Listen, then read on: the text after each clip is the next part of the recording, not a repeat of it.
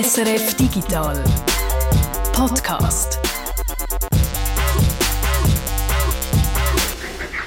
Es ist Freitag, der 20. August und wir sind zurück mit unserem regulären SRF Digital Podcast. In den letzten drei Folgen da haben wir ja unsere Hörer, den Manu, die Andrea und den Simon, in ihrem Alltag besucht. Wir wollen an dieser Stelle nochmal Danke sagen für eure Offenheit, für das Vertrauen, dass ihr uns eingeladen habt und vor allem für einen spannenden Einblick in all die digitalen Themen, die euch jeden Tag beschäftigen. Was sonst so digital in der Zwischenzeit passiert ist, das ist heute Thema bei uns. Apple will mit ihrer Software Bilder von Kindermissbrauch auf den iPhones aufspüren. Ob man dafür den Datenschutz muss aufgeben das klären wir gerade noch im Detail. Und außerdem ist es letzte Woche zum grössten Krypto-Banküberfall aller Zeiten gekommen. 600 Millionen Dollar haben sich die Hacker auf ihr Konto umleiten lassen, in Anführungszeichen. Warum sie es jetzt plötzlich wieder zurückgehen, auch das hören wir heute im SRF Digital Podcast. Und die Schweizer Politik die beschäftigt sich immer noch mit der Anschaffung vom neuen Kampfchat. Ob das der richtige Entscheid ist, das wird politisch heiß debattiert. Wir nehmen jetzt einfach mal völlig unpolitisch den F35 unter die Lupe und klären, wie digital und vor allem wie vernetzt das der F35 ist. Mein Name ist Martina Gassner. Und ich bin der Peter Buchmann. Vor ein, zwei Wochen hat Apple Massnahmen bekannt gegeben im Kampf gegen Kinderpornografie. Das haben ihr sicher gehört, da ist mir fast nicht drum herumgekommen. Es geht einerseits darum, dass Erwachsene nicht Bilder in der iCloud abspeichern, problematische Bilder. Und es geht andererseits darum, dass Kinder geschützt sind in einem Chat, zum Beispiel, wenn sie Bilder von sich, problematische Bilder von sich wollen, verschicken oder problematische Bilder überkommen. Und ich glaube, man muss da ein bisschen auseinandernehmen. Ich glaube, das ist, kann man eigentlich sagen, vom Messaging her ein Fehler von Apple, dass die zwei Maßnahmen gleichzeitig bekannt gegeben. Das hat zu viel Verwirrung äh, äh, geführt, weil die letzten zwei, oder, also das, ähm, das, das ist eigentlich eine Kinderschutzmaßnahme, wo die Eltern entscheiden, oder, wo Apple eigentlich nichts dazu zu melden hat, wo einfach die Eltern gewarnt werden, entweder oder können äh, Zensurmöglichkeiten einschalten bei ihren Kindern. Das ist wie die eine Maßnahme und die andere ist eben die Maßnahme, wo es äh, darum geht, zu verhindern, dass äh, ähm, Apple Gerät oder Apple Cloud für äh, kinderpornografisches Material benutzt wird wahrscheinlich etwas, was sie mühen machen, oder? Es ist äh, etwas, wo auch alle anderen, wo Cloud-Anbieter sind, also Google und Facebook und so weiter, alle machen das auch, oder? Alle mühen irgendwie verhindern, ähm, dass kinderpornografisches Material dort drauf landet auf ihrer Infrastruktur. Und wie man das normalerweise macht, ist eben mit so einer Datenbank von bekanntem Material. Also das sind nicht einfach Bilder, von, wo irgendwie eine KI oder so nackte Haut drauf erkennt und das Alter schätzt oder so, oder, sondern das ist Material, das von Behörden gemeldet worden ist als eindeutig identifiziertes kinderpornografisches Material. Und das System, das Apple macht, ist jetzt eben speziell, weil sie das auf dem Gerät machen. Und zwar so, dass eigentlich die Bilder, die auf dem Gerät sind, von denen wird ein Hash erstellt und die Hashes werden mit den Hashes von dieser Datenbank abgeglichen. Ein Hash ist einfach der, ein kryptografisches Verfahren, um den ganzen Inhalt von einem Bild auf äh, Zahlen, auf eine recht kurze Zahlen-Ziffern-Kombination zu reduzieren. Und so kann man dann Bilder miteinander vergleichen, ohne das Bild selber müssen anzuschauen. Und das ist so der erste Trick. Der zweite Trick ist, wenn es einen Treffer gibt, dann ähm, gibt es dort äh, einen sogenannten Voucher, nennt das Apple. Und das Interessante an dem ist, sie nennen das ein Private Set Intersection. Also in dem Moment weiß das System noch nicht, was das für ein Bild ist und so, sondern es hat einfach mal gesagt, da haben wir einen Treffer. Und dann äh, äh der nächste Schritt ist so eine, etwas, was sie Threshold Secret Sharing nennen. Dann wird das noch nicht Apple gemeldet, beziehungsweise eben noch nicht der Nichtregierungsorganisation, äh, wo das dann an die Behörden weitergibt, sondern erst, wenn es einen bestimmten Threshold überschreitet, also wenn das konkret 30 Mal passiert. Also wenn es 30 Treffer gibt, dann wird es an Apple gemeldet, die schauen es manuell an und melden es dann der äh, Organisation weiter, die es dann auch nochmal anschaut und dann allenfalls Behörden einschaltet. Und der Grund, dass das 30 Mal macht, ist zum Fehlalarm zu verhindern. Oder falls es einmal einen Treffer gibt, wo allenfalls gar kein Treffer ist, die Chance, dass das 30 Mal passiert und dass es wirklich 30 Mal kein bekanntes kinderpornografisches Material war, die ist extrem sehr, sehr, sehr, sehr, sehr klein. Also wenn man das eben mehrmals macht und dann meldet, dann kann man eigentlich davon ausgehen, dass das, was Apple dann den Behörden meldet, äh, ein Treffer ist, also dass effektiv kinderpornografisches Material auf dem Gerät gefunden worden ist. Es gibt noch eine dritte Maßnahme, wenn man äh, Siri oder Search braucht und dort nach problematischen Inhalt sucht, dann wird man darauf hingewiesen, dass das problematisch ist. Ähm, man wird offenbar auch darauf hingewiesen, an, an eine Beratungsstelle, wo, wo man sich da kann helfen kann, wenn man so ein Problem hat. Und äh, vielleicht noch wichtig zu sagen, die Mechanismen, die werden ein Teil vom Betriebssystem. Die sind, äh, wenn das dann einmal kommt, im iOS-Betriebssystem integriert und das können dann alle äh, iPhone kommen das über, auch die Datenbank mit den Bildern. Jetzt, äh, wo Apple die neuen Massnahmen gegen Kinderpornografie bekannt gegeben hat, da hat es Kritik gehagelt. Apple ginge beim Schutz von der Privatsphäre Kompromisse, die nicht akzeptabel sind. Die äh, neue Technologie können von Autokraten missbraucht werden. Das sind so die wichtigsten Vorwürfe. Wir werden mal schauen, was da dran ist. Guido, was ist deine Reaktion gewesen, du von diesen Massnahmen gehört hast? Ich glaube, was neu ist, ist, dass das auf dem Gerät passiert. Oder? Man kennt so System eigentlich schon von der Cloud. Also in dem Moment, wo etwas auf einen Cloud-Dienst oder auf ein soziales Netzwerk oder so aufgeladen wird, ein Bild, dass dort schon so ein Abgleich stattfindet. Und der, ähm, was da passiert ist, es passiert auf dem persönlichen Gerät, auf dem Gerät, wo man bis jetzt eigentlich wahrscheinlich eben noch davon ausgegangen ist, nur ich habe Zugriff auf das Gerät. Und erst wenn ich etwas ins Internet stelle, wenn ich etwas auflade, erst dann geht es durch, alle Fälle, durch allfällige Filter durch. Und das ist natürlich ein grosser äh, qualitativer Unterschied. Und viel von der Diskussion, die dann nachher abgegangen ist, dreht sich eben genau um den Unterschied.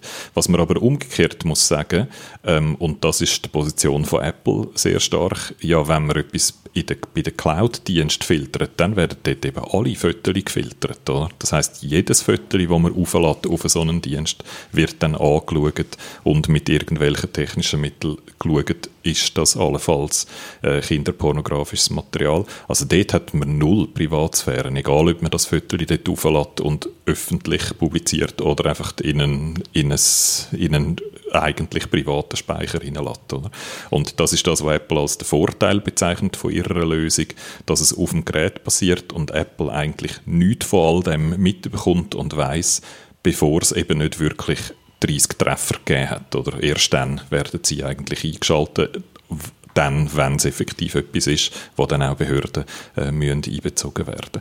Und das verkaufen sie als einen Kompromiss oder einen guten Kompromiss zwischen eben eigentlich dem äh, Zugriff aufs private Gerät, aber trotzdem eben nicht einfach laissez-faire. Mir ist es eben eigentlich auch ein bisschen so gegangen. Ich habe eigentlich auch gefunden, ja, es ist ein Kompromiss, oder es passiert jetzt da ein Zugriff auf etwas, was vorher so nicht möglich war, aber es scheint mir trotzdem ein sehr cleveres äh, und äh, durchdachtes System sein, wo in den allermeisten Fällen eben trotzdem so, wenn es so funktioniert, wie es jetzt äh, geplant wird und gebaut ist, dann behaltet es eben doch für sehr viele Leute sehr viel Privatsphäre erhalten.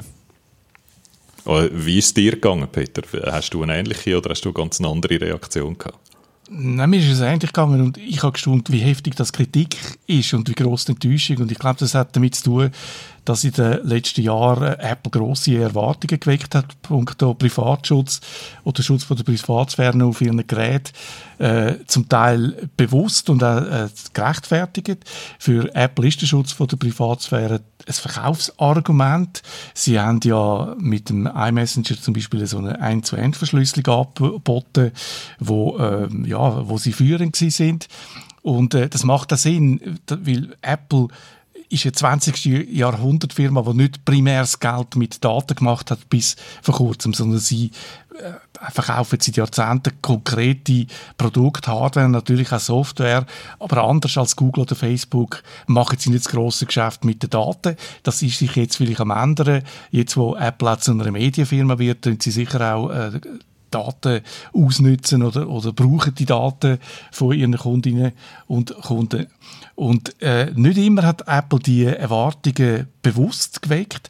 2016 hat das FBI gegen Apple geklagt. Das FBI hat an ein äh, Gerät an ein iPhone von einem Terrorist und hat äh, von Apple verlangt, dass sie ihnen helfen beim, beim äh, Cracken, dass sie auch ein Backdoor sollen einbauen dass eben in solchen Fällen äh, das FBI äh, äh, Zugang hat. Apple hat das abgelehnt, weil sie gesagt haben, äh, das Risiko ist technisch viel zu groß. Das wäre ein viel zu grosses äh, Risiko für unschuldige Leute. Und ich glaube, das hat bei vielen Erwartungen geschürt, dass Apple den Schutz von der Privatsphäre über alles stellt.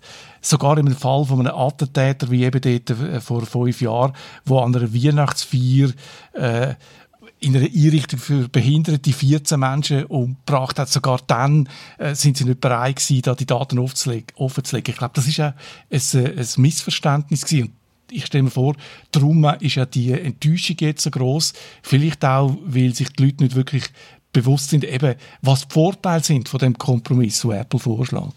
Was man dort vielleicht auch noch muss dazu sagen sie haben dort auch in der öffentlichen Kommunikation eben immer gesagt, wir wollen keine Backdoors einführen, weil das äh, äh, das, also ein Backdoor wäre ein Schlüssel, ein geheimer Schlüssel, wo zum Beispiel nur Behörden kennen, ähm, wo sie dann können Zeug entschlüsseln, wo sonst niemand kann entschlüsseln. Und Apple hat dort äh, sehr offen und offensiv argumentiert, dass das äh, die reine Existenz von so einer Backdoor würde das System als Ganzes sehr, sehr viel unsicherer machen und eben unsicher machen für normale Leute, die sich nicht zu Schulden kommen äh, lassen haben. Und darum haben sie dort, äh, obwohl dort sehr viel Druck auf Apple gekommen ist, haben sie dem Druck nicht nachgegeben. Ähm, was man auch noch sagen muss, äh, das FBI hat dann trotzdem einen Weg gefunden, in das Telefon reinzukommen, ähm, nämlich über äh, Dienstleistungen von äh, Sicherheitsfirmen, die äh, das durchaus können, wenn es nötig ist. Das, ist äh, sehr, das wird dann schnell sehr teuer. Ich glaube, da sind sechs- oder siebenstellige Beträge geflossen dort. Ähm, aber das ist trotzdem auch mit so einer Verschlüsselung immer noch möglich, allenfalls auf so ein Gerät zuzugreifen. Es ist einfach natürlich nicht so bequem, wie wenn man einfach schon einen geheimen Schlüssel hat, um das dann können bequem aufmachen und das wäre jetzt auch wieder ein bisschen die Frage, oder? Der Mechanismus, den sie jetzt gebaut haben, der ist sicher ähm, besser, technisch besser, technisch intelligenter gebaut als einfach ein, ein, als einfach ein Backdoor. Die Frage ist allerdings schon auch, wie wirksam das dann wirklich ist im Kampf gegen äh, effektiv Pädophile, oder? Also äh, löst man da damit wirklich ein Problem oder tut man im Gegenteil eigentlich ähm, so recht viel Privatsphäre-Kollateralschaden äh, in Kauf nehmen für etwas, wo dann am eigentlichen Problem Kinderpornografie möglicherweise gar nicht so viel ändert. Wie, wie siehst du das? Hast du das Gefühl, äh, das bringt etwas, der Schutzmechanismus? Ich glaube, das ist wahrscheinlich ein bisschen eine akademische Diskussion. Oder ich hätte jetzt damit gerechnet, dass dass like, also Pädophile mit einer gewissen kriminellen Energie nicht einfach ihre Bilder in iCloud aufladen, oder, sondern dass die andere Mittel und Wege benutzen, um ihre, ihre Dateien zu, zu, kopieren und zu verbreiten oder zu besorgen. Oder? Und aus dem Aspekt heraus hätte ich jetzt behauptet, dass die, die Schlimmeren unter den Tätern wahrscheinlich äh, nicht viel merken äh, von dieser, von dieser, von dieser Variante. Oder? Ähm, also aber das ist gar nicht mehr Diskussion, oder? sondern die Diskussion dreht sich jetzt eigentlich ausschließlich um den, um den Kollateralschaden. Und auf der anderen Seite muss man wahrscheinlich auch sehen, Apple ist wahrscheinlich unter Druck gewesen. Ich glaube, es, es, sind so Zahlen umgereicht worden von Facebook meldet so und so viele Fälle, wo sie etwas äh, entdeckt und gemeldet haben. Äh, Millionen von Fällen über die Jahre und bei, von einzelnen Bildern, oder? Und Apple meldet so ein paar verdruckte und die, der Unterschied ist einfach so groß geworden, dass es nach außen hat angefangen auszusehen, oder wie wenn Apple würde Kinderpornografie schützen und dem Druck haben sie jetzt offenbar auch nicht mehr wollen, wollen standhalten. Ja, es sollen jetzt 60 Millionen Bilder bei Facebook und 200 ungrad bei Apple. ich bin auf eine andere interessante Erklärung gestoßen, warum Apple jetzt mit dem Mechanismus kommt.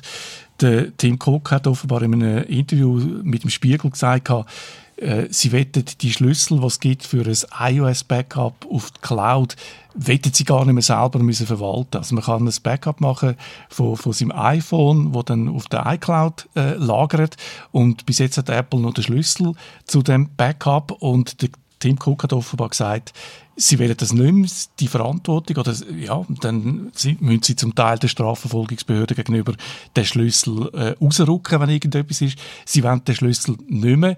Und äh, ich finde das eine plausible Erklärung, dass bevor sie den Schritt machen, jetzt mit einem Mechanismus kommen, wo man ihnen dann nicht vorwerfen kann, sie gegen den, den Verbrecher Hand bieten, um die Strafverfolgungsbehörden auszutricksen. Ich glaube, das zeigt genau die Problematik, oder? Es zeigt, dass äh, wenn Behörden Druck ausüben, wenn der Druck stark genug wird, dann wird es für ein Unternehmen schwierig, dem Druck zu widerstehen. Oder? Und bis jetzt ist eigentlich die Situation, die Situation so gewesen, dass wenn etwas in der Cloud war, wenn etwas auf den Server, wo einem Unternehmen gehört, lagert, auf Dienstleistungen, wo das Unternehmen betreibt, wenn das dort ist, dann ist es für das Unternehmen offenbar in den allermeisten Fällen sehr schwierig gewesen, dem Druck der Behörden zu widerstehen. Nicht nur in westlichen Ländern, sondern auch in Ländern wie China zum Beispiel, wo das ja Methoden ist, oder, dass man alle äh, Firmen, die dort äh, wollen, Geschäfte auch dazu zwingt, auf chinesischen Server äh, ihre Cloud-Dienste zu haben, was dann China eben genau ermöglicht, per Gesetz äh, dafür zu sorgen, dass die Cloud-Dienste zugänglich sind für die Regierung. Und das äh, ist jetzt, wäre jetzt genau wieder so ein Fall oder etwas, wo, sobald es mal in der Cloud ist, dann ist es eigentlich praktisch unmöglich, dem Druck von der Behörden zu widerstehen, egal ob man in einem demokratischen oder nicht demokratischen Land ist. Und das, was jetzt passiert, ist eigentlich eine Verschiebung aufs Gerät. Oder?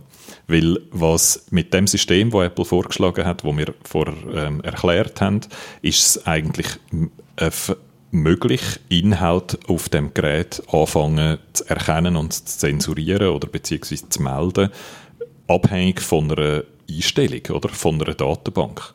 Jetzt, so wie es jetzt ist, passiert der Abgleich mit einer Datenbank von bekanntem kinderpornografischem Material. Aber es ist total denkbar, dass man dort auch irgendeine andere Datenbank mit irgendwelchem anderen Material anschließt und der technische Abgleich dann genau gleich passiert. Als ein simples Beispiel ein Foto von dem Mann, der auf dem Tiananmen-Platz vor dem Panzer steht. Oder?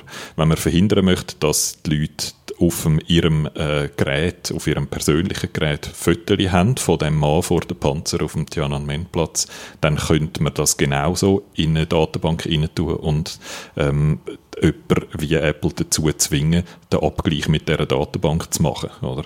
Also es ist eigentlich, äh, ich habe neulich hat jemand das beschrieben als eine Verlagerung von Capability of Policy. Es geht dann nicht mehr darum, kann Apple überhaupt so einen Abgleich machen, oder, sondern es geht darum, hat Apple die Policy, den Abgleich zu machen oder nicht. Und da steigt der Druck, oder? Also der Druck wird steigen von Behörden, ähm, wenn es um Jetzt geht es noch um kinderpornografisches Material und um, vielleicht geht es bald um Terrorismus und es könnte aber durchaus, ist schon vorstellbar, oder, dass es dann auch auf andere inhaltliche Bereiche Bereich geht, weil man sie zwingen kann, so einen Abgleich zu machen. Apple schafft ja heute schon mit der chinesischen Regierung zusammen, weil sie das einfach müssen. Sie haben äh, die iCloud-Daten an, an, eine Firma äh, übergeben, wo der chinesischen Regierung gehört und sie haben auch die Schlüssel um äh, die Daten anzuschauen, aus Amerika nach China transferiert. Äh, das heißt, Apple gibt der Regierung Zugang zu Daten, wenn die das verlangen, und das ist ein chinesisches Gesetz. Und das Einzige, was ich da finde, kann man Apple vorwerfen, ist einfach, dass sie dann nicht ganz ehrlich sind, oder dass sie sagen, mir steht, der Schutz von der Privatsphäre über alles, das ist äh, sehr wichtig für uns. Aber wenn es dann ums Geschäft geht in China, äh, es soll, soll um 40 Milliarden Umsatz gehen, dann macht man das eben, äh, ist der Datenschutz nicht mehr so wahnsinnig wichtig oder nicht mehr wichtig, sondern man schafft mit der Regierung zusammen. Äh, ja. und, darum ist auch die Befürchtung, oder, dass sie die Policy, die sie jetzt haben, nämlich wir nur mit bekanntem kinderpornografischem Material so einen Abgleich machen, dass die Versicherung von ihnen, dass sie das so wollen machen, auch in Zukunft, dass die sich vielleicht ändert, oder je nachdem, wie groß dann der Druck ist von irgendwelchen Behörden, dort allenfalls auch noch anderes Material reinzunehmen, wo man auch noch könnte abgleichen Also das ist, äh, das ist eine plausible Befürchtung. Es gibt darum Leute, bei Heise zum Beispiel, haben sie Kommentar geschrieben, ähm, dass das ein Dammbruch ist, oder? Dass wenn man dem Dammbruch äh, nicht jetzt, wenn man den jetzt nicht verhindert, dann lässt sich die totale Überwachung nicht mehr verhindern, oder? Weil jetzt eigentlich eben das, was sie mit Dammbruch meinen, ist, dass eben dass die Verschiebung passiert. Du kannst dann nicht nur Material, das in der Cloud sitzt, erkennen und verhindern, sondern du kannst das auch auf einem lokalen Gerät bei Benutzerinnen und Benutzern machen, je nachdem halt, wie die Policy sich dann allenfalls ändert, unter was für einem Druck auch immer. Und was ich an dem äh, an dieser extremen Sprache oder Dammbruch ist nicht mehr aufzuhalten, totale Überwachung. Ein bisschen schwierig finde, ist, dass es so tut, wie wenn es jetzt noch völlig privat wäre, oder? Wie wenn das Gerät, das wir jetzt in der Hand haben, völlig privat wäre und erst, wenn man etwas in die Cloud tut, erst dann hat man, äh, ist man sozusagen ausgeliefert der Überwachung. Und das finde ich eine viel zu extreme ähm, und so ein eine Fantasievorstellung, oder? Weil das Gerät, das wir jetzt in der Hand haben, hängt am Internet und es gibt eben x so Beispiele, wo dann Sachen gefunden worden sind auf einem Gerät, wo eigentlich von der Technik her nicht hätten sollen, äh, gefunden werden, wo Leute ähm, Spuren hinterlassen, wo sie nicht damit gerechnet haben, dass sie hinter, hinter die Spuren hinterlassen. Also ich, ich frage mich, ob der Dammbruch wirklich erst jetzt nach der Tat von Apple passiert oder ob der nicht schon lange vorher passiert ist. Ich glaube auch, wir, wir blenden einfach einen Haufen aus, zum Beispiel, dass unser äh, Telekom-Anbieter immer weiß jede Sekunde, wo wir sind und sogar noch verpflichtet ist, dass er die Daten muss aufbehalten muss. Das, das wird in vielen Diskussionen wird das einfach... Genau, und dort ist es auch nur die Policy, oder?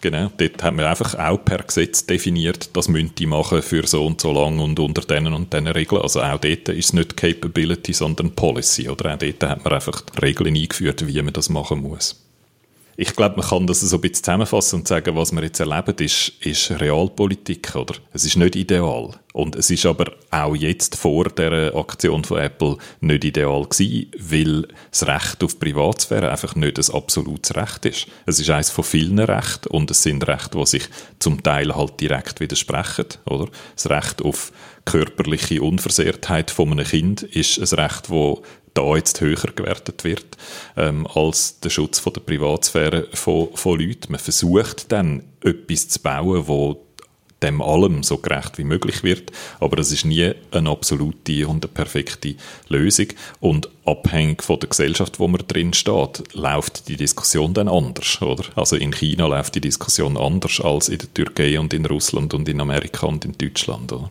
Und darum ist es dann entsprechend auch für so einen Weltkonzern wahnsinnig schwierig, das zu navigieren und dort äh, den Kompromiss zu finden, der dann mehr oder weniger für alle stimmt, oder? Und dass da dabei halbgare Lösungen rauskommen, ist für mich eigentlich zwingend, oder? Es, es wird nicht eine Lösung rauskommen, die perfekt ist.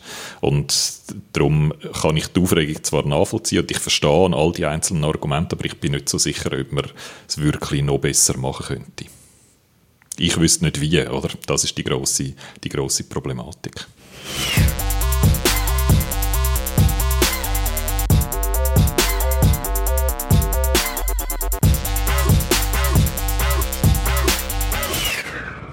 Am 10. August da hat jemand 610 Millionen Dollar abtischt in Form von Kryptowährungen von der Online-Wechselstube Polynetwork.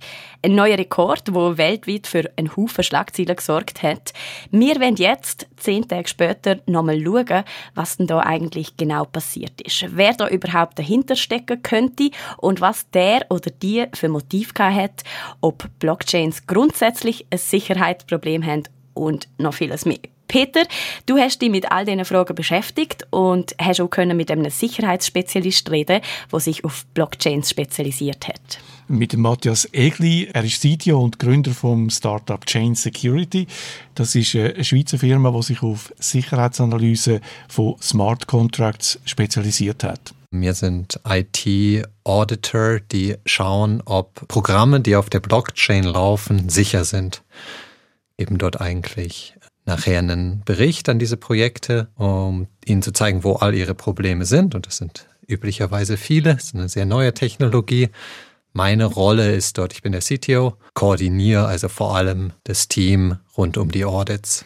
Smart Contract, das ist ein Schlagwort, wo wahrscheinlich viele sich nicht so recht etwas darunter vorstellen können. Eigentlich aber ist es relativ einfach zu verstehen. Ein Smart Contract, das ist ein Programm, das auf der Blockchain läuft. Ja, man kann sich vorstellen wie eine App, die eben auf der Blockchain läuft und äh, zum Beispiel ein Konto verwaltet, Geld kann umschieben. Eine Blockchain ist nicht nur einfach eine Buchhaltung heutzutage, es ist nicht nur einfach eine Datenbank oder ein Sack voller Daten.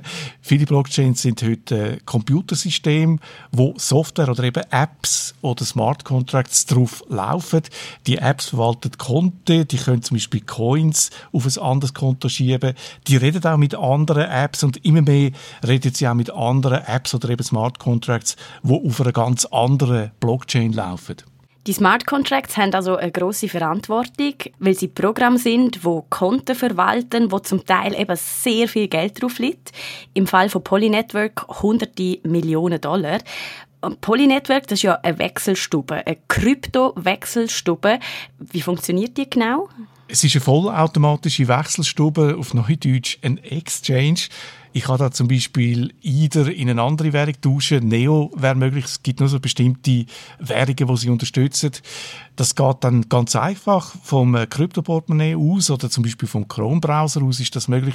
Da schicke ich einen Auftrag an einen Smart Contract soll mir zum Beispiel ein IDER in Neo umtauschen. Gut, ein IDER ist ein bisschen viel im Moment, sagen wir 0,1 IDER in Neo umtauschen. So ein Tausch der läuft dann über verschiedene Smart Contracts ab. Die schicken einander Nachrichten, sie überweisen Geld oder Coins, sie kontrollieren, ob äh, auf der anderen Seite Geld angekommen ist. Wichtig, es gibt keinen zentralen Server. Poly äh, Network, die haben also keinen eigenen Server, wo man angreifen kann. Die äh, Smart Contracts, die laufen verteilt auf verschiedene Blockchains und es gibt nur so Smart Contracts. Und wie das alles so verteilt ist, redet man bei so Anwendungen auch von Decentralized Finance oder abkürzt DeFi. Also konkret müsste man in dem Fall sagen, es sind Smart Contracts von dieser DeFi-Wechselstube angegriffen worden. Irgendjemand hat mehr als 600 Millionen Dollar abzügelt. Weiß man denn auch schon, wie die Hacker das gemacht haben? Man weiß es ganz genau. Die Angreifer haben zwei Schwächen ausgenutzt eine von einem Smart Contract, wo ein bisschen ungeschickt programmiert ist und eine von der Programmiersprache Solidity, das ist die Sprache, wo die äh, Polynetwork gebraucht hat, um ihren Smart Contract zu programmieren. Man kann sich so vorstellen, in dieser Wechselstube gibt es einen Manager und es gibt Geldverwalter, es gibt eine starke Hierarchie. Der Geldverwalter der lässt nur auf einen bestimmten Boss. Der Manager nimmt äh, Nachrichten entgegen, leitet die dann wieder weiter. Er kann auch bestimmen, wer der Boss ist von so einem Geldverwalter.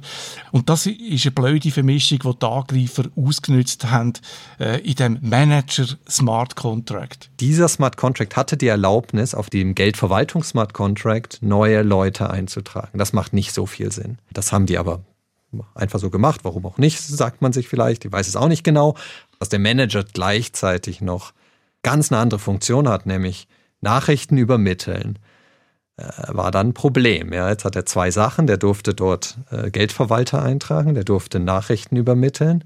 Und jetzt hat jemand die Nachrichtenübermittelfunktion benutzt, um äh, mal einzutragen, wer Geld abheben darf.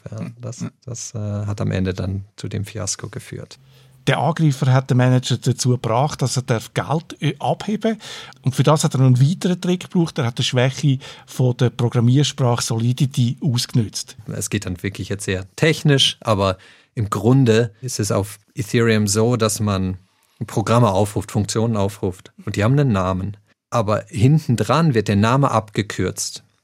Und was jetzt passieren kann, ist, dass verschiedene Namen auf die gleiche Abkürzung gemappt werden.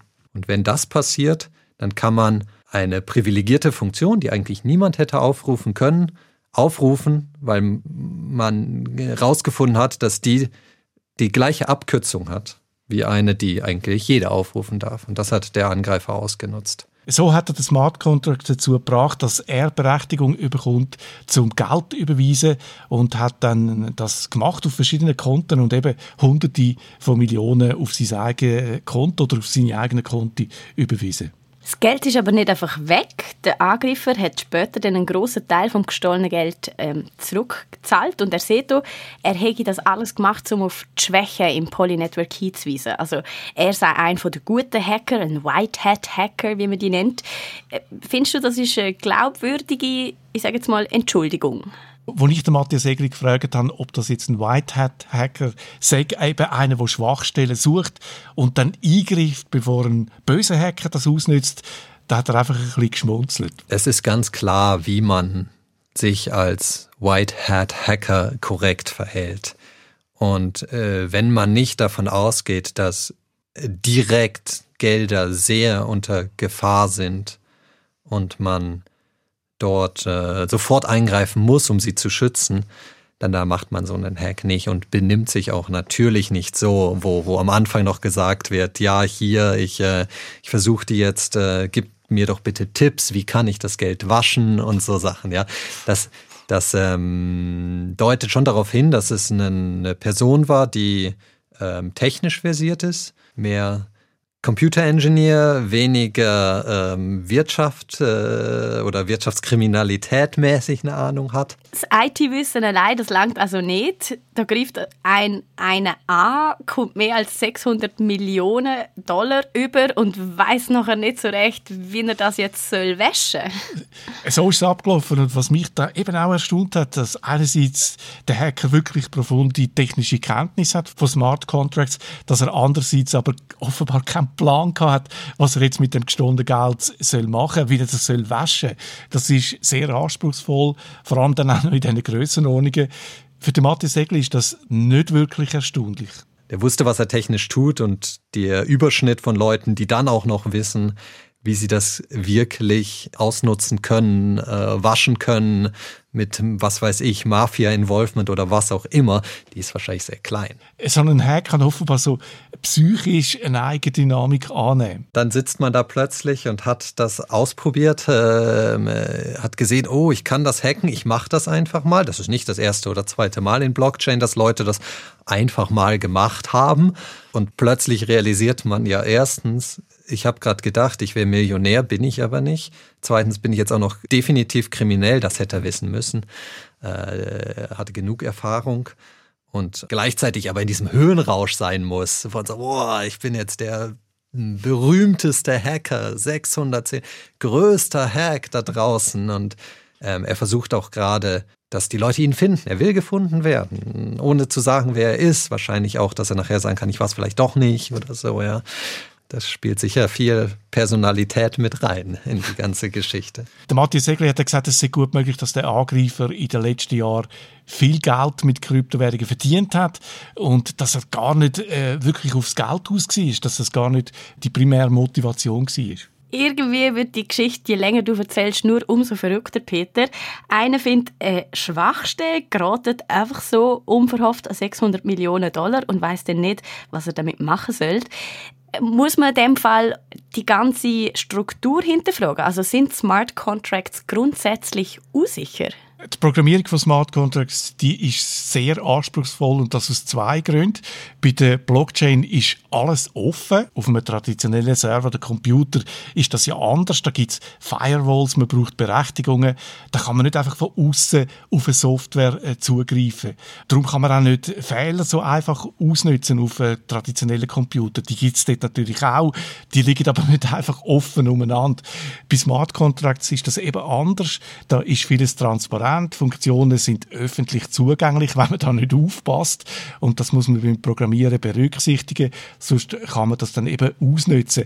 Transparenz heißt aber auch, dass man vielfach kann verfolgen wer was macht. Und das ist ja dem Angreifer offenbar zum Verhängnis geworden. Es gibt Sicherheitsexperten, die sagen, sie hätten seine E-Mail-Adresse herausgefunden. Sie wissen, wer da dahinter steckt. Da stellt sich mir natürlich die Frage, wieso er denn nicht zur Rechenschaft gezogen wird. Ja, wir kommen dann nachher noch später darauf äh, zu, zu, reden. Es gibt so eine Vermutung, warum das, dass sie nicht zur Rechenschaft ziehen. Okay, dann fange ich vielleicht anders an. Muss man denn die Betreiber vom Poly Network zur Rechenschaft ziehen? Sind die nachlässig gewesen? die sind in einem gewissen, zu einem gewissen Grad nachlässig gewesen. Es sind zwar Leute, die äh, technisch absolut rauskommen. Die, da, da, dahinter steckt dann, äh, der Gründer von der Neo-Blockchain, eine von den erfolgreichen Blockchains. Also die wissen eigentlich, was sie äh, technisch machen. Aber sie haben zum Beispiel nicht so eine äh, Review oder so ein Auditing machen lassen von ihren Smart Contracts. Und das ist, äh, das hätte ihnen sicher geholfen in dem Fall. Und dass sie das nicht machen, das kommt nicht von ungefähr. Es gibt Projekte, die sind sich mehr und andere Projekte, die sind sich weniger ihrer Verantwortung bewusst. Und oft hat man die Wahl, schnell vielleicht mit Fehlern, nicht so viel Sicherheit oder etwas langsamer, aber dafür macht es vielleicht jemand anders davor schon, ja. Und die First Mover Advantage, wer zuerst kommt, äh, mal zuerst, die ist sehr stark in Blockchain. Es ist so ein bisschen wie das Motto von Facebook, move fast and break things. Also einfach mal machen, schnell Fürsche machen aus permanenter Angst. Die Konkurrenz könnte einem sonst überholen. Sicherheit ist sekundär so quasi. Das machen wir dann mal, wenn wir äh, Zeit haben. Ein ähnliches Problem gibt es bei den Programmiersprachen für die Smart Contracts. Ethereum basiert auf Solidity, also die Technologie, die sie da gebraucht haben. Das ist eine Sprache, die ähnlich ist wie JavaScript und die ist einfach und mächtig, also man kann da sehr viel machen. Dafür kommt die Sicherheit äh, zu kurz und alles kann man eben nicht haben. Einfach und sicher geht aber dann oft nicht so flexibel. Dieses Trilemma, das besteht. Wenn man alles können möchte, dann zahlt man entweder mit Einfachheit oder mit Sicherheit üblicherweise. Bei Ethereum hat man sich für eine Sprache entschieden, die einfach und flexibel ist, dass man eben auch dort schnell Verbreitung findet, dass man schnell die Blockchain schnell ist, wo man kann so Smart Contracts programmieren. kann. Das hat funktioniert. Ethereum ist erfolgreich gewesen, ist im Moment wahrscheinlich die größte Blockchain für Smart Contracts ist auch interessant, wie es jetzt weitergeht. Man schafft jetzt auch an neuen Blockchain-Projekten, die auf sichereren Sprachen basieren. Wenn wir es gerade schon davon haben, wie es weitergeht, wie geht denn der Fall jetzt eigentlich aus? Also ein großer Teil vom Geld ist zurückgezahlt worden. Wissen wir, wie viel? Mein Stand ist 300 etwas Millionen sollen zurückgezahlt haben. Vielleicht ist es auch schon mehr. Äh, Polynetwork redet mittlerweile von einem White Hat Hacker. Sie haben ihm einen Job angeboten als Chief Security Advisor. Sie loben ihn, er hat da Schwäche gefunden. Sie haben ihm 500.000 Dollar äh, offeriert. Ich weiß nicht, als, als Finderlohn vielleicht. Das klingt jetzt alles ein bisschen komisch, aber wahrscheinlich geht es eben so. Der Hacker hat einen grossen Teil vom Geld zurückgezahlt aber nicht alles. Er hat zig Millionen auf ein Konto überwiesen, wo er und Polynetwork einen Schlüssel haben dazu. Es ist so ein bisschen wie das Konto, das man hat, äh, wenn man eine Wohnung mietet. Äh, es braucht zwei, die unterschreiben, dass man das Geld kann überweisen kann. Und es, tönt, es sieht so ein bisschen nach Erpressung aus. Äh, er erpresst die jetzt mit, mit dem Konto. Das wäre eine mögliche Interpretation. So quasi, ihr verzichtet auf eine Strafverfolgung, zahlt mir Geld und dann gebe ich euch den Rest um, weil ich jetzt eingesehen habe, dass ich das nicht so einfach waschen kann. Und ich wiederum bin mir gerne nicht sicher, ob ausgerechnet der Typ der richtige Mann ist für einen Chief Security Advisor von dieser Firma.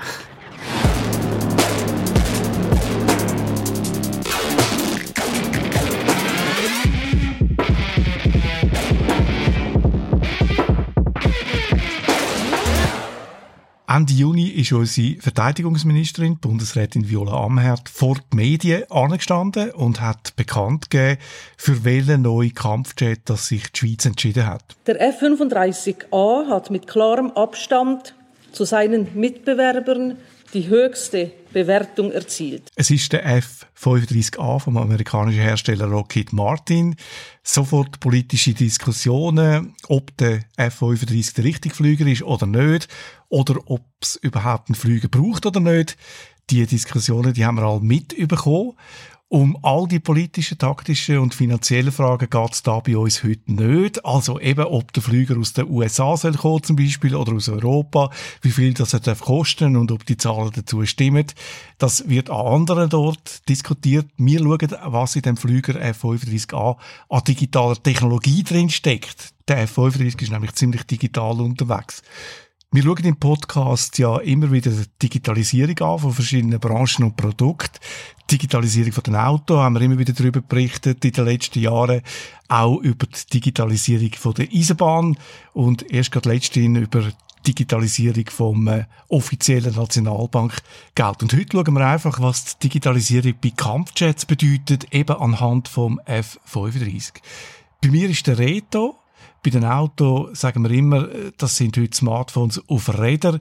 Wegen der vielen Sensoren und der Vernetzung und der ganzen digitalen Technologie, die in den Autos steckt. Reda, was sind dann moderne Kampfjets?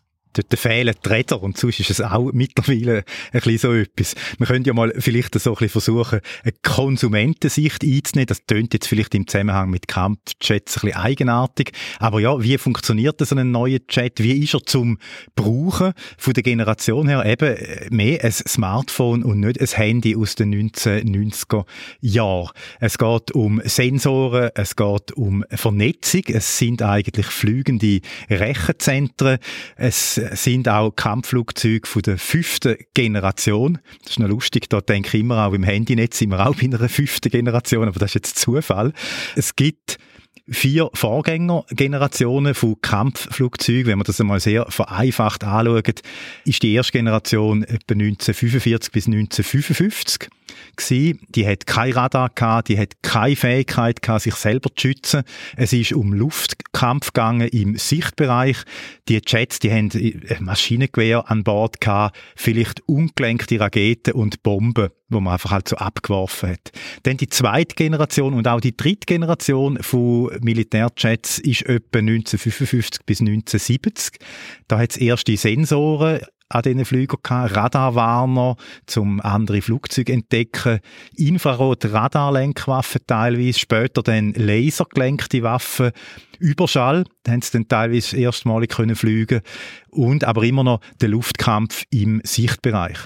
Und dann ab 1970 so die vierte Generation, da wird's langsam schon digital, elektronische Flugsteuerung wird eingebaut, Stichwort Fly-by-Wire, also dass man ohne zum Beispiel direkte Verbindung vom Steuerknüppel zu den Ruder kann fliegen, dass es halt über so Aktoren geht, über Motoren, wo das dann regulieren. Dann Darstellung von Informationen auf Head-Up-Displays, Infrarot-Zielsystem, auch um Ziel zu verfolgen. Und so hat man dann auch eine Waffe halt außerhalb von der Sichtweite einsetzen. Und es hat dann auch schon erste Vernetzungen gegeben, so Datenlinks zwischen diesen Kampfjets. Äh, das Beispiel ist da zum Beispiel der F-18, der Eurofighter oder der Gripen. Und was die fünfte Generation ist, sagt uns jetzt gerade er. Benny Berset, ich bin Chefpilot Jetflugzeug bei der Arma Swiss in Emmen. Ich arbeite als Testpilot und äh, bin ja Projektleiter der Probe vom NKF. Neues Kampfflugzeug. Und Arma Swiss, das ist das Bundesamt für Rüstung im Departement VBS. Arma Swiss ist zuständig für die Beschaffungen von der Schweizer Armee, also auch für Kampfflugzeuge natürlich. Sind die Leute, die evaluiert haben, welcher Jet das jetzt eben soll sein. Der Benny Berset, er hat das Projekt geleitet. Das heißt, er kennt den F-35, also äh, ziemlich aus dem FF. Ja, und auch natürlich, was Digitale angeht, an so einem Flüger. Und darum habe ich ihn getroffen im Zentrum für Luftfahrtsystem zu Emmen, gerade bei Luzern. Er weiß viel. Natürlich kann er nicht alles sagen, weil erstens, ja, Kampfjets sind ein militärisches Produkt und zweitens, es gibt Firmengeheimnisse bei den Herstellern, bei so einer Evaluation von verschiedenen möglichen Kampfjets. Da muss natürlich jeder Hersteller technische Daten liefern, damit man äh, kann auch entscheiden und vieles von dem, was die liefern, fällt eben unter eine Geheimhaltung, weil das sonst natürlich die Konkurrenten könnten ausnützen. Und da würde natürlich der Benny Berset gegen Geheimhaltungsklausel verstoßen, wenn er jetzt zum Beispiel uns äh, zu viel würde sagen. Aber wir werden gleich recht viele Sachen von ihm hören. Zuerst jetzt eben, was bedeutet da ein Kampfflugzeug von der fünften Generation, wie man es etwa seit den Nullerjahren entwickelt und wo eben der F-35 dazugehört. Das sind eigentlich drei Hauptmerkmale, sagt der Benny Berset. Das Fünf-Generations-Flugzeug hat typischerweise Massnahmen, und zwar sehr weitgehende, dass es schlecht gesehen wird von anderen Sensoren, insbesondere Radar, aber auch wärmegebende Sensoren. Das war einmal die erste Charakteristika. Das zweite ist, dass das Flugzeug selber ausgerüstet ist von der fünften Generation mit einer breiten Palette von Sensoren, ein Radarsensor im elektrooptischen Bereich, im elektromagnetischen Bereich, sehr moderne, leistungsfähige Sensoren und dass die Sensoren auch sehr gut abgestimmt aufeinander arbeiten. Das dritte Charakteristikum, dass die Flugzeuge von der fünften Generation untereinander sehr vernetzt können eingesetzt werden, aber auch teilweise die Möglichkeit haben, vernetzt zu arbeiten mit Flugzeugen von der Vorgängergeneration. Drei Hauptmerkmale machen die neueste, die fünfte Generation aus. Ist der F-35 das erste Kampfflugzeug dieser Generation? Nein, äh, in den USA gehört zum Beispiel der F-22 äh, auch dazu. Der hat auch die Fähigkeiten, wo so die fünfte Generation ausmacht. Dann gibt's zum Beispiel zu Russland den Sukhoi Su-57 und in China der Chengdu J-20, wo man auch zu den Jets von der fünften Generation zählt. Und es gibt auch noch eine ganze Reihe von, von anderen so nationalen Projekten, die so in die Richtung gehen. Also ich fasse es nochmal zusammen, was wir bis jetzt schon äh, gehört haben, äh, was die fünfte Generation ausmacht. Die sind äh, ziemlich unsichtbar gegen, gegenüber dem Radar, also nicht komplett, aber äh, wenn es darauf ankommt, es läuft unter dem Stichwort Stealth, sind viele Sensoren eingebaut in diesen Flügern, die zusammenarbeiten. Darum braucht es natürlich auch eine Vernetzung. So ein Flüger ist also ein Datenknoten, ein Data Node. Und das macht ein Kampfjet von der fünften Generation aus. Mich interessiert jetzt die, die Sensoren und dann die Vernetzung, äh, weil das halt sehr digital ist. Dann fangen wir bei den Sensoren an. Ein Radar zum Beispiel ist eingebaut, sehr ein fortschrittliches Radar, ein Radarsystem.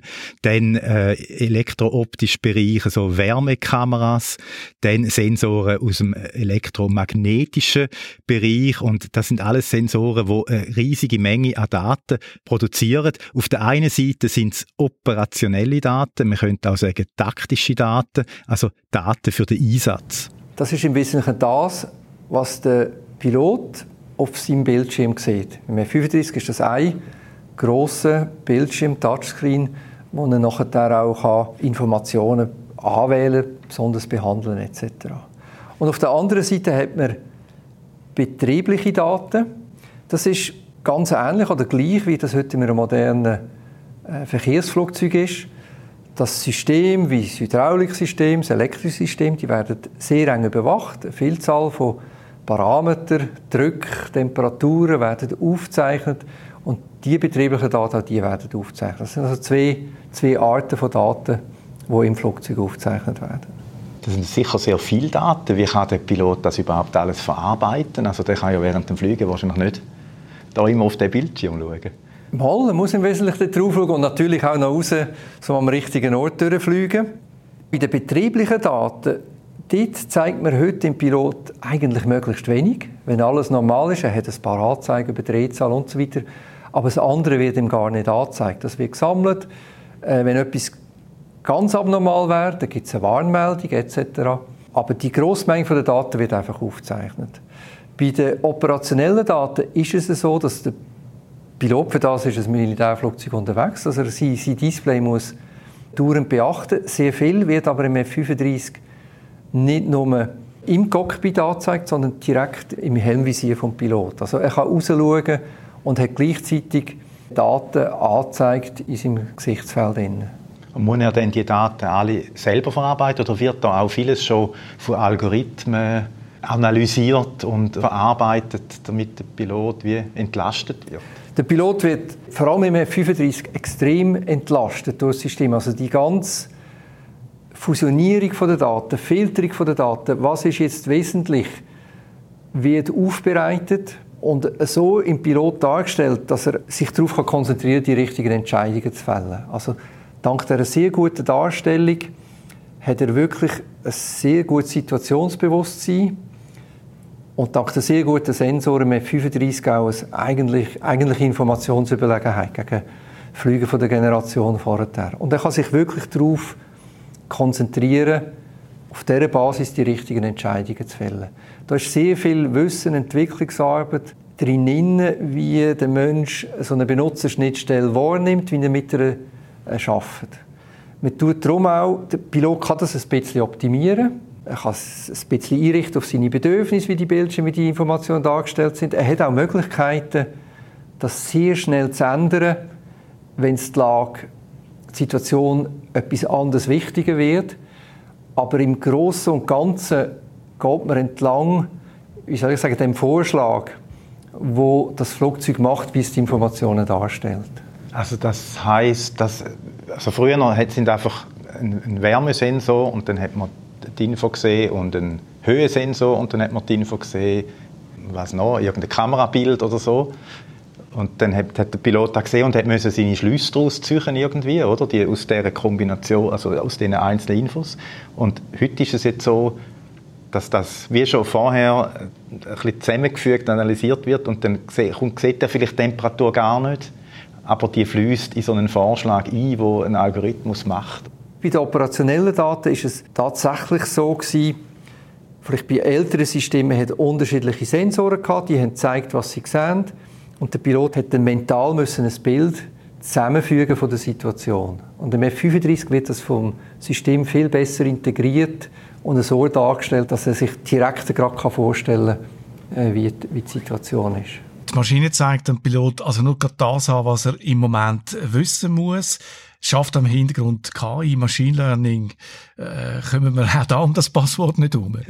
Nein, da dürfte dann aber bei den Flügern von der sechsten Generation ein Thema sein. Die sind natürlich auch schon in Entwicklung. Also wir haben jetzt etwas gehört über die Sensoren, die Daten, die anfallen und wie sie verarbeitet werden. Jetzt kommen wir zur Vernetzung. Wie muss man sich das Netzwerk beim F35 vorstellen? Ist das auch ein 5G-Netzwerk? es sind eigentlich vier verschiedene Netzwerke. Äh, MEDL, dann MITS Link 16, Odin und ein Trainingsnetzwerk. Wir gehen jetzt gerade auf die einzelnen Netzwerke ein. Das sind einfach alles so Netzwerke, wo ein F35 kann aufbauen kann, wo er aber nicht muss aufbauen. Aber gehen wir mal der Reihe nach durch. Das Wichtigste und das eigentlich disruptives Netzwerk, äh, kann man fast sagen, ist das, das Medal-Netzwerk. Ein Netzwerk, das unter F35 sehr, sehr viele Daten kann austauschen kann. Man kann sich das vorstellen, vereinfacht gesagt, dass was ein F35 sieht in einem Verband, sieht auch einen anderen F35 im gleichen Verband. Und die Flugzeuge sind vielleicht weit auseinander, Dutzende von Kilometern, schauen in verschiedene Richtungen, sehen wegen dem auch verschiedene Sachen aber gleich wissen beide F-35 alles, was das andere auch weiß. Und es wird voll integriert in die Situationsdarstellung, die der Pilot bekommt. Und das ist ein eigentlicher Multiplikator von der Fähigkeiten vom, vom F-35. Wenn jetzt da drei F-35 oder mehrere vernetzt sind, was sieht jetzt da ein Pilot? Sieht er einfach ganz viele Einzelbilder oder wie kommt das über? Die Informationen, die über das Netzwerk kommen, die werden vom Flugzeug selber integriert und der Pilot kommt wie von seinen eigenen Sensor ein, ein Gesamtbild über. Und er hat aber auch eine Übersicht, grundsätzlich von wo die Informationen kommen. Medal tauscht also Daten von allen F-35 untereinander aus, die, die vernetzt sind. Und so entsteht für den Pilot ein erweiterter Blick auf die Umgebung, wo er drin rumfliegt. Und äh, das Ganze sieht er dann im Helm. Es ist so eine Art Augmented Reality Anwendung oder Darstellung, was genau sieht der Pilot mehr durch die Vernetzung? Zum Beispiel jetzt, äh, ist ja in jedem äh, von dem Chat ist ein Radarsystem installiert, so vorne in der Nase vom Flugzeug. Und da sieht der Pilot eigentlich auch was die anderen Flugzeuge sehen in einem anderen Sektor. Also wenn jetzt zwei F-35 zum Beispiel in unterschiedliche Richtungen fliegen und ihre Radardaten miteinander austauschen, dann hat er einen viel größeren so gemeinsamen Sektor, wo jeder Pilot dann kann sehen. Man braucht unter Umständen auch weniger Chats zum können die, die, gleich, die gleichen äh, Einsätze fliegen. Also man braucht dann vielleicht nicht mehr fünf Jets dann, wo jeder Pilot immer nur seinen Bereich sieht, sondern es langen dann zwei oder drei, weil die sind vernetzt und äh, das tut sich dann wie so äh, potenzieren, also die, die Sicht, wo die dann haben. Kommen wir zum zweiten Netzwerk, da ist schon länger verbreitet und da kann der F35 auch brauchen. Zusätzlich gibt es das sogenannte MITS Link 16 Netzwerk. Das ist ein älteres Netzwerk, über 30 Jahre gibt es, das sehr verbreitet ist bei westlichen Armeen. Wir haben das in der Schweiz bereits eingeführt auf dem F-18 und auf dem Floraco, also auf unserem Radarsystem, bodenbasierenden Überwachungssystem. Das Netzwerk ist, wie gesagt, älter und tut wegen dem eine kleinere Menge von Daten übertragen.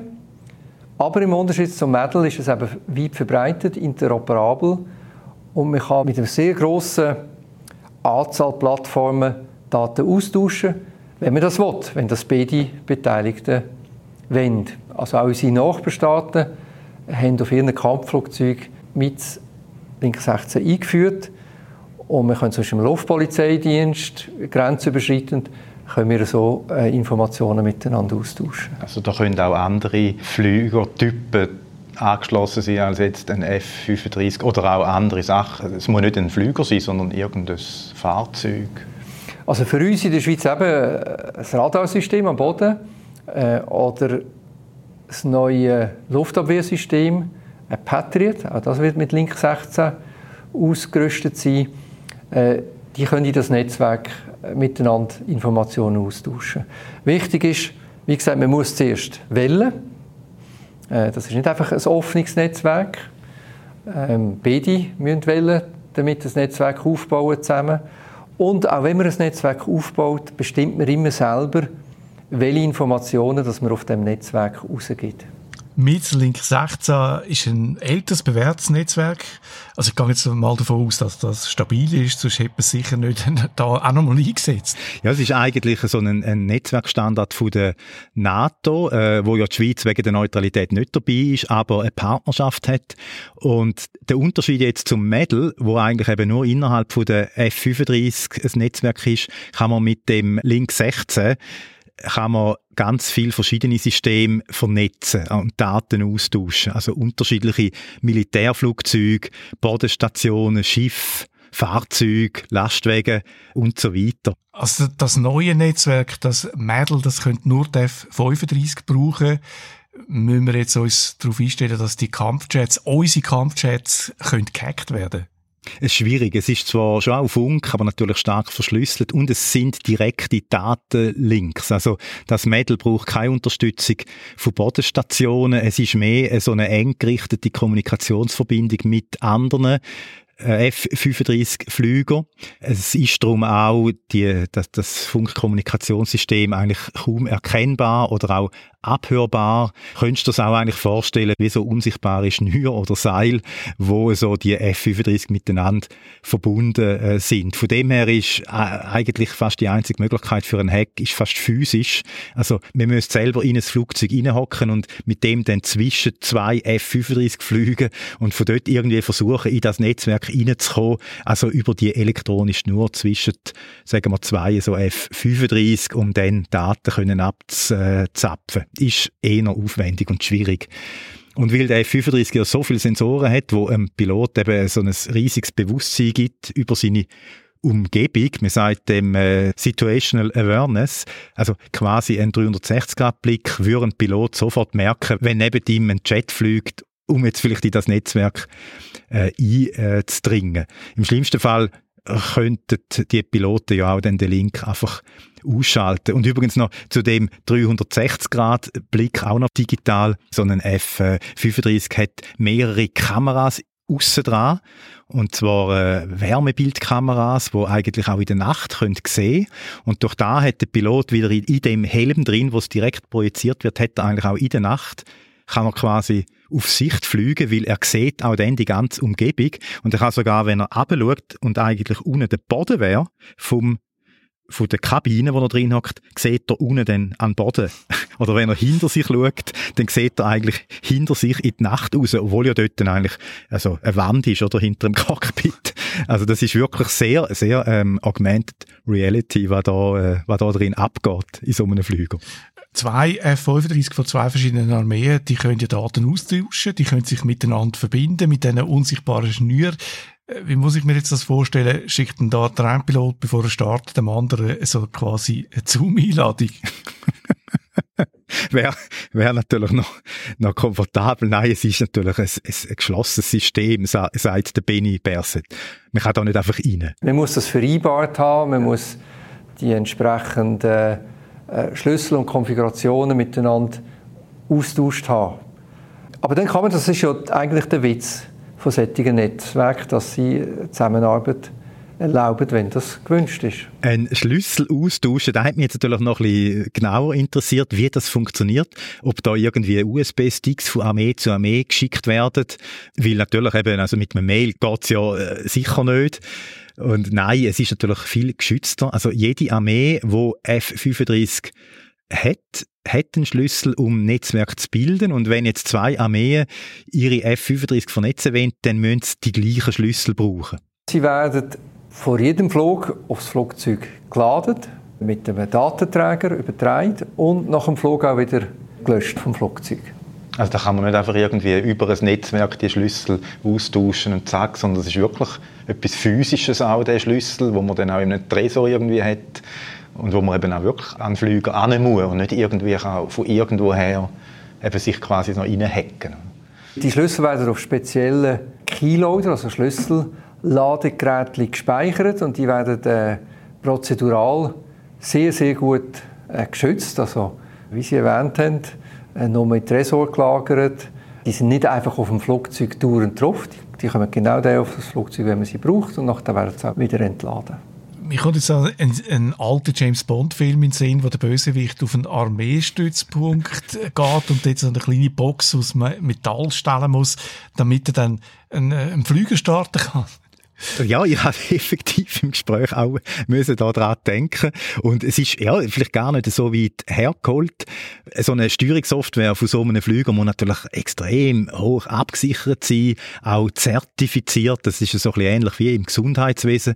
Äh, bei einer Software im Gesundheitswesen, wo ja jedes Update zuerst wieder überprüft werden muss. Und darum ist auch in einem Kampfjet Software etwas, was jetzt auch nicht ständig geändert wird. Das ist nicht etwas, wo man nachher Scrum-mässig äh, alle halb Jahr ändert. In der Lebenszeit vom F-18 sind das vier, vier Updates vielleicht. Also da tut man nicht ständig abändern. Das wäre mir manchmal beim Smartphone auch lieber, wenn man nicht so gefühlt äh, fast jeden zwei Tage die Apps wieder müsste aktualisieren ja, bezüglich Smartphone hat mich noch interessiert, ob die Netzwerke, also Medal und äh, Link 16, eher iOS sind also der Hersteller gibt genau vor, wie es aussieht, so alles out of the box. Oder ob jetzt eine Armee, wo äh, so F35 kauft, auch Anpassungen machen. Also es werden so eher Android. Wir betreiben bei uns jetzt seit gut 15 Jahren das Mitzlink 16. Ich würde das eher als Android bezeichnen. Man kann die Netzwerke durchaus anpassen an seine Bedürfnisse. Das machen Spezialisten bei uns. Es ist aber nicht so, dass es konstruktive Änderungen sind oder, oder Änderungen, die speziell für die Schweiz gemacht sind. Das ist tatsächlich einfach eine Konfigurationsaufgabe. Das sind keine, keine von diesen berühmten Helvetisierungen. Mädel werden wir einführen und äh, mal schauen, wie das unsere Bedürfnisse abdeckt, ob wir dort äh, ähnlich vorgehen oder es gerade so benutzen können. Wir haben über Sensoren geredet, äh, die Daten liefern, einen Haufen verschiedene Daten und das Ganze ist vernetzt. Jetzt ist natürlich eine Frage, gehen die Daten auch an Hersteller vom F35? Ja, da müssen wir trennen äh, wieder zwischen operativen Daten, taktischen Daten und Betriebsdaten, wie es eigentlich auch so in einem normalen Verkehrsflugzeug äh, gibt. Also Mitzlink 16, der, das Netzwerk von der NATO und MEDL, also das eigene Netzwerk von der F35, das sind beides operationelle Netzwerke, da geht nichts an Hersteller. Im MEDL-Netzwerk sind Daten nur innerhalb von der F35 im Mitzlink 16 unter den Partnern, mit denen wo man ein Netzwerk eingeht. Und da tut man aber auch nicht betriebliche Daten drauf. Aber die fallen natürlich an und die kann man tatsächlich dem Hersteller geben. Betriebliche Daten ist es so, dass man die nach dem Flug abladet. Äh, und beim F35 ist ein Logistikkonzept dahinter, wo man betriebliche Daten austauscht mit dem Hersteller. Das machen alle Betreiber. Das ist Teil vom Logistikkonzept. Und man kann damit natürlich die Logistik effizienter gestalten. Das ist ein Mitgrund, wieso der F35 im Betrieb relativ günstig ist im Vergleich zu herkömmlichen Plattformen. Wenn man die Daten miteinander teilt, dann profitiert natürlich die Schweiz in dem Sinne von den Erfahrungen von der ganzen Flotte. Wenn ich sage, ein Generator regelmäßig Ausfälle hat, kann man das Ersatzteillager entsprechend ausrichten. Man kann eventuell in der mittleren Frist äh, das System auch verbessern. Aber die betrieblichen Daten hilft natürlich auch im eigenen Flugbetrieb. Man sieht sofort, wenn etwas langsam ein bisschen zum Normalzustand ausgeht. Vielleicht kann man es bereits auf dem Flugzeug äh, flicken und nicht erst, äh, wenn so ein Generator dann würde ausfallen im Flug. Aber das findet nicht über die Netzwerke im Flug statt. Es ist aus meiner Sicht eine digitalisierte Form von Austausch mit dem Supplier, wo man früher immer in irgendeiner Form auch hat müssen betreiben. Man hat immer müssen sagen, wo dass man betriebliche Beobachtungen macht, eventuell muss mehr Ersatzteil haben und so weiter. Ja, da hat man halt vielleicht einen äh, Fax geschickt oder so. Die Entwicklung verläuft ähnlich wie bei den Autos auch. Da gibt es ja Betriebsdaten, die teilweise an die Autohersteller dann übermittelt werden mhm. und die sehen dann von tausenden Fahrzeugen all die Daten und merken, wenn irgendeine Komponente nicht richtig funktioniert bei all diesen Fahrzeugen oder sie sehen bei einzelnen Autos, dass etwas äh, kurz vor dem Kaputtgehen ist, dass Zeit wäre für einen äh, Besuch in der Garage.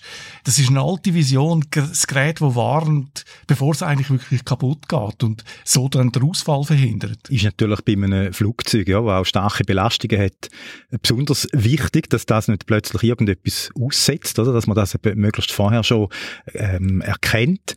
Und beim F-35 heißt das Wartungsnetzwerk Odin. Ich weiß jetzt nicht, ob damit der Hauptgott gemeint ist aus der nordischen und germanischen Mythologie. Er heißt dort auch noch Wodan gilt ja als eine von der komplexesten Gestalten äh, so aus der Mythologie. Vielleicht heißt das Odin-Netzwerk drum auch so, weil vielleicht ja auch denkt der F-35 auch sehr komplex ist. Oder vielleicht, weil der Odin magische Kraft hat und zaubern kann und das ist ja etwas, was man eigentlich gerne hätte, wenn man muss den Flügel flicken aber wenn du vorher auch den Vergleich gemacht hast mit den Autos, da haben wir ja immer mehr Assistenzsysteme eingebaut, wo die Fahrerin und den Fahrer unterstützen, so digitale Helfer. ABS natürlich der Klassiker, ESP, dann so ein neuere Sachen, automatisches Gegenlenken und so weiter. Und auch der F-35 hat Assistenzsysteme eingebaut. Der F-35 hat zwei Sättigungssysteme. Auf der einen Seite kann er Kollision mit dem Boden verhindern wenn der Pilot will, in den Boden hineinfliegen übernimmt er selber und, und fliegt wieder weg. Das kann auch zu, zum Tragen kommen, wenn man im Luftkampf hat man manchmal sehr grosse Beschleunigungen und es gibt es in seltenen Fällen, dass ein Pilot das Bewusstsein äh, verliert. Und auch der wird, wird das Flugzeug übernehmen. Das ist mit keinem so Fall in der Schweiz bekannt. Im Ausland sind mir Unfälle bekannt, die von dem verursacht worden sind. Das wird bei einem F-35 wird das nicht passieren, weil das System das merkt und wird den, den Flüger aufrichten. Und dann äh, ist er einfach dann stabil und fliegt stabil, mal ja. mit der Annahme, dass der wieder zu sich kommt? Ah, da kommt man immer sofort zu sich. Aha, also, wenn wir, wenn wir, wir sagen G-Log, also wenn wegen der starken Beschleunigung versackt das Blut, das ist die Ursache davon. Mhm. Das Hirn ist nicht mehr genug mit Sauerstoff versorgt. Sobald der Zustand wieder aufhört und man wieder mit Blut versorgt ist, kommt man sofort wieder zur Sicht. Nach wenigen Sekunden, das, das längert dann. So, so eine Coming-Home-Funktion wie bei der Drohne ist nicht eingebaut, dass er dann selber zurückfliegt? Nein, nein, Fernsteuerung, Fernsteuerung ist nicht möglich, das hat er nicht. Was er hingegen noch hat, wo wir schon mal einen Fall hatten, vor, vor gut 20 Jahren mit dem F-18, was einen Unfall gab, wo der Pilot die Orientierung verloren hat in den Wolken, da hat er tatsächlich so einen, so einen Knopf, man kann einen Knopf drücken und der Pilot sagt, ich habe ich weiß nicht, wo unten und oben ist, man drückt den Knopf und das Flugzeug richtet sich wieder auf. Und auch die Flugsteuerung ist natürlich analog zu den Autos Fly-by-Wire. Also bei den Autos heißt das zum Beispiel, dass das Lenkrad nicht mehr direkt verbunden ist mit den Rädern oder Bremsen nicht mehr mit einem Seilzug irgendwie auf Bremsbacken funktionieren, sondern eben Elektronik dazwischen geschaltet ist und digitale Steuerung.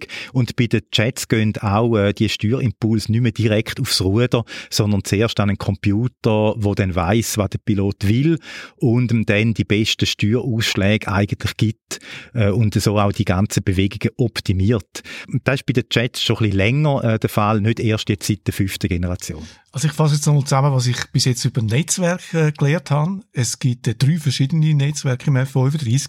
Medal, das ist das Netzwerk, wo der F35 untereinander verbindet. Mhm. Dann das MIT-Link 16, das ist ein Netzwerk, wo all möglichen Flüger und äh, andere militärische Geräte äh, miteinander verbindet, wo die können mitmachen. Das ist äh, ein Netzwerk, das vor allem die NATO einsetzt und dann eben das ODIN, das ist das Reparatur- und Logistiknetzwerk vom F35. Jetzt fehlt eigentlich noch eins. Du hast am Anfang gesagt, es sind vier Netzwerke. Ja, ein Netzwerk für äh, Trainings. Und zwar geht das zwischen den Simulatoren und echten F-35.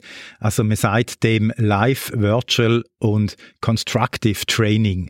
Äh, klassische Simulatoren sparen ja Kosten, das setzt man schon lange ein.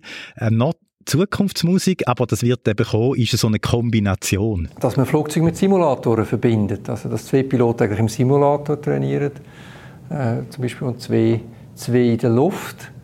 Und die, die in der Luft sind, sehen das Flugzeug kommen, das an und für sich äh, am Boden gesteuert wird. Auch dort äh, kann man damit Flüge sparen und die Trainingseffizienz erhöhen.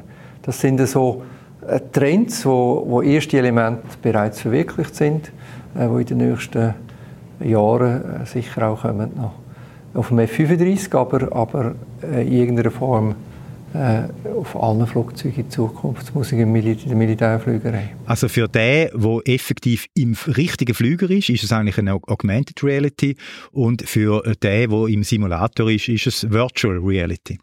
Also Virtual Reality zum Lehren fliegen, so hat ja unsere Martina gelernt fliegen. Vor ein paar Jahren hat sie äh, zuerst in einem Simulator geübt und als sie dann eine gewisse Routine hatte, ist sie auf den richtigen Flugzeug äh, umgestiegen, auf einen Sportflüger und ist dann zuerst mal geflogen und hat natürlich so können Geld sparen, weil sie nicht den richtigen Flüger hat müssen zahlen, sondern den billigen Simulator. Und das ist da beim F-35 besonders schwierig. Das ist nämlich ein Einplätzer-Flüger, da kann gar kein Lehrer mitfliegen. Und auch der Benny Berset ist noch nie F-35 geflogen. Er ist ja auch nicht an der Entwicklung von dem Flugzeug beteiligt. Wenn du heute Testpilot bist, dann schaffst du eigentlich vor allem am Schreibtisch. Es ist viel analytische Arbeit, viel Büroarbeit, viel, viel Lesen. Und vor allem auch ähm, viel Schreiben nach dem Test, weil Testen nützt nichts, wenn das nicht äh, sauber dokumentiert ist. Und das ist heute auch vorgegeben, in welcher Form und so weiter. Es ist auch, ähm, wenn Sie mich fragen, nicht die Arbeit des Testpiloten allein, es ist sehr, gross, sehr ausgeprägte Teamarbeit. Äh, Ingenieure unterstützen, die, die Flüge vorbereiten, ähm, die Flüge auch verfolgen. Man tut auch mit Telemetrie, ähnlich wie man es von der Formel 1 äh, viele Daten absenden und laufend überwachen, wenn das möglich ist, äh, sodass man vielleicht am Boden schon eine Tendenz sieht, die der Pilot gar noch nicht sieht, weil er gar nicht alle Parameter überwachen kann und einen, einen, Versuch frühzeitig abbrechen zum Beispiel.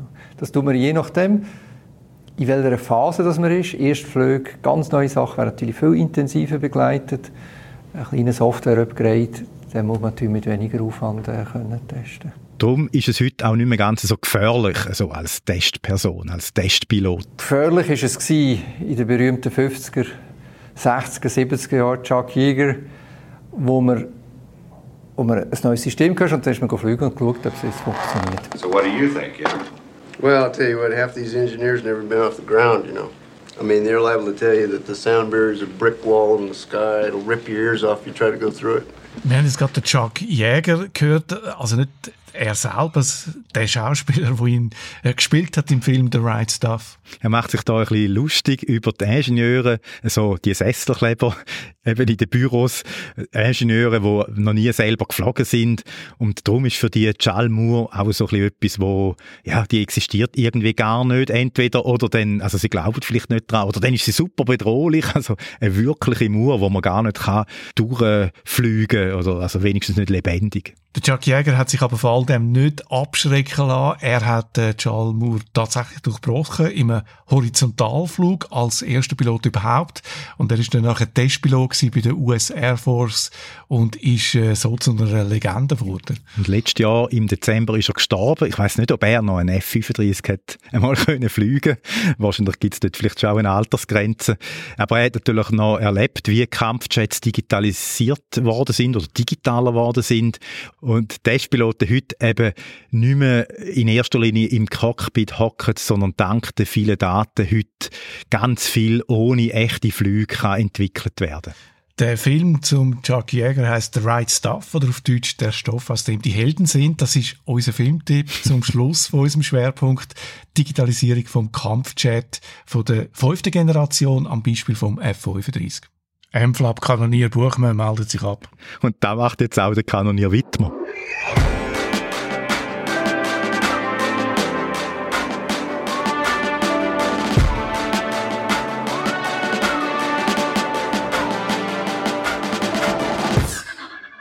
Was in unserem regulären SRF Digital Podcast auch nicht fehlen darf, ist der Game-Tipp natürlich. Im Gaming-Sommer 2021 ist wieder erwartet doch so einiges passiert. Wer nichts davon verpassen will, der sollte am besten auch noch unseren anderen Podcast, Geek Sofa, abonnieren. Dort hast du, Martina, mit dem Guido diese Woche zusammengefasst, welche Skandal die Gaming-Welt in den letzten Monaten beschäftigt haben und welche neue Spiele so rausgekommen sind. Ganz neu die Woche in der Regal ist auch Humankind, das wahrscheinlich meist erwartete Strategiespiel vom Jahr und das Spiel, wo ein Platzhirsch auf dem Gebiet, nämlich Civilization, den Rang streitig machen will. Fangen wir gerade mit der schwierigen Frage an. Ist Humankind das bessere Civilization? Äh, das ist wirklich eine schwierige Frage zum Anfang und ich muss gestehen, ich kann die gerne nicht so richtig beantworten. Also ich bin nie ein großer Civilization-Fan und würde wahrscheinlich zu der Zufriedenheit von überhaupt niemandem irgendetwas auf die Frage jetzt können sagen.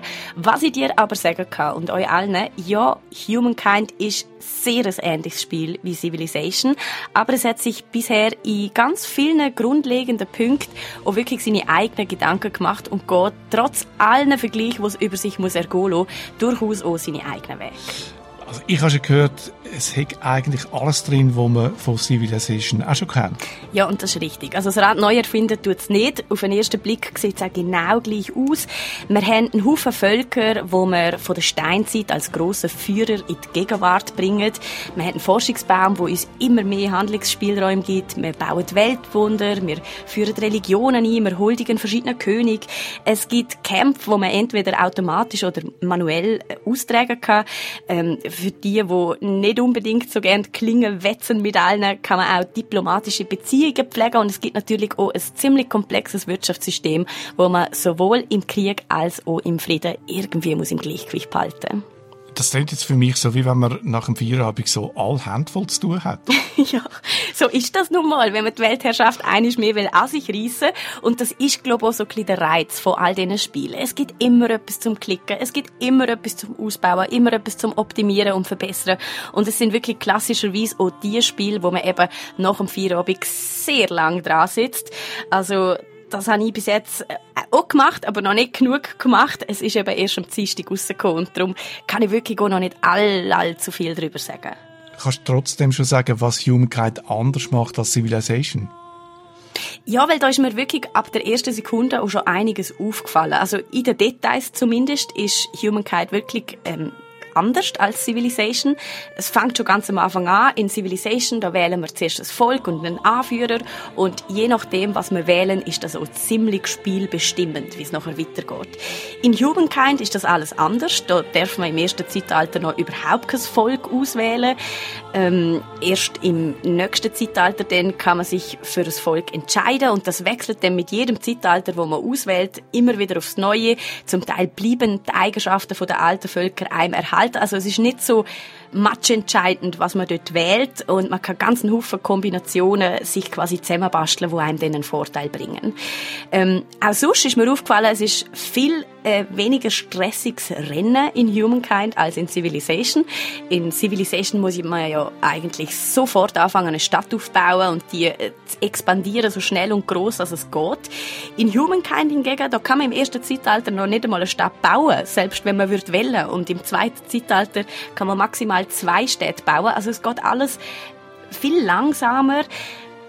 Es könnte aber schon auch noch ein bisschen sein, dass ich einfach noch nicht weiß, wie man eigentlich schneller vorankommt. Das ist wirklich ein Spiel, wo man sich ein bisschen einschaffen muss. Man merkt also trotzdem aber schon ganz am Anfang eigentlich, dass sich die Macher von Humankind durchaus ihre eigenen Gedanken gemacht haben rund um das Genre, 4X Globalstrategie-Genre nennt man es ganz ähm, konkret und nicht einfach nur blind kopiert haben.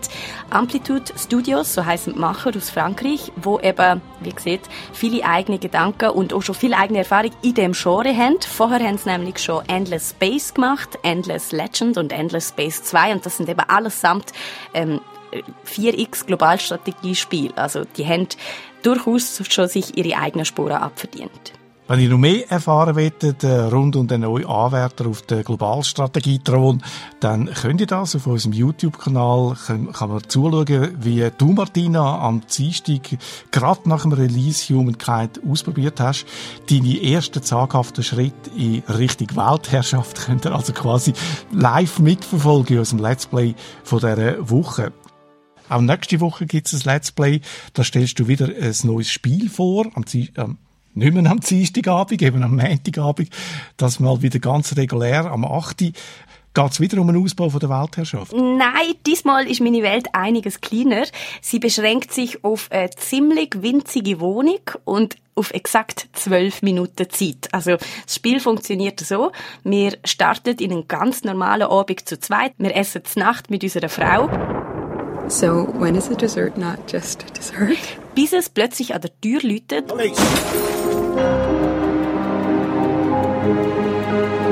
You're under arrest for your father's murder eight years ago. My father? Please, you must be thinking of someone else. Ah, no playing dumb. und unser ganzes Leben komplett aus den Fugen geraten. Ein Krimi ist es letztendlich, wo alle zwölf Minuten wieder von vorne anfängt, eben bei dem besagten Nachtessen, wo es dann bald mal an der Tür läutet. Das Ziel ist es, dass wir aber bei jedem Mal, wo wir das exakt gleiche Szenario miterleben, irgendetwas dazulernen. Okay, look, I clearly haven't opened it yet, and I know there are baby clothes inside. I just bought them today. How could you know? Look, I know this sounds weird, but the day's repeating itself. What are you talking about? I've done it before. Just, just listen. Dass uns irgendetwas auffällt, wo man könnte anders machen. I haven't figured out how it all works yet, but for example, if I get beat up, I go back to the start of the evening. What? Um eben am Schluss eventuell zu einem anderen Endergebnis zu kommen. Tönt äh, wirklich vielversprechend. Das erinnert mich so an die sieben Unterschiede, die es vor 100 Jahren in der Hälfte einmal gegeben hat. Das mal einfach äh, in Action. Ja. Täglich grüßt der Kriminologe quasi. Tönt wirklich nach einem guten Spiel für ein Let's Play. Ich nehme an, jedes Augenpaar, das mitschaut, könnte äh, wirklich etwas beitragen. ja, das hoffe ich schwer.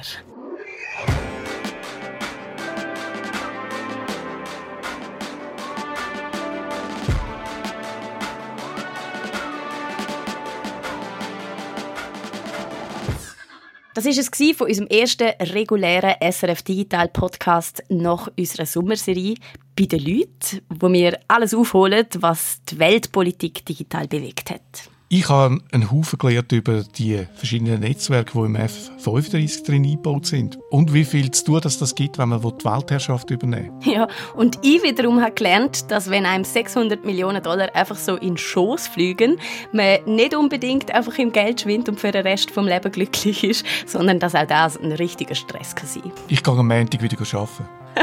Ich glaube lieber auch. Bis dahin wünschen wir ganz ein schönes Wochenende und bis zum nächsten Mal. Ade miteinander. Tschüss.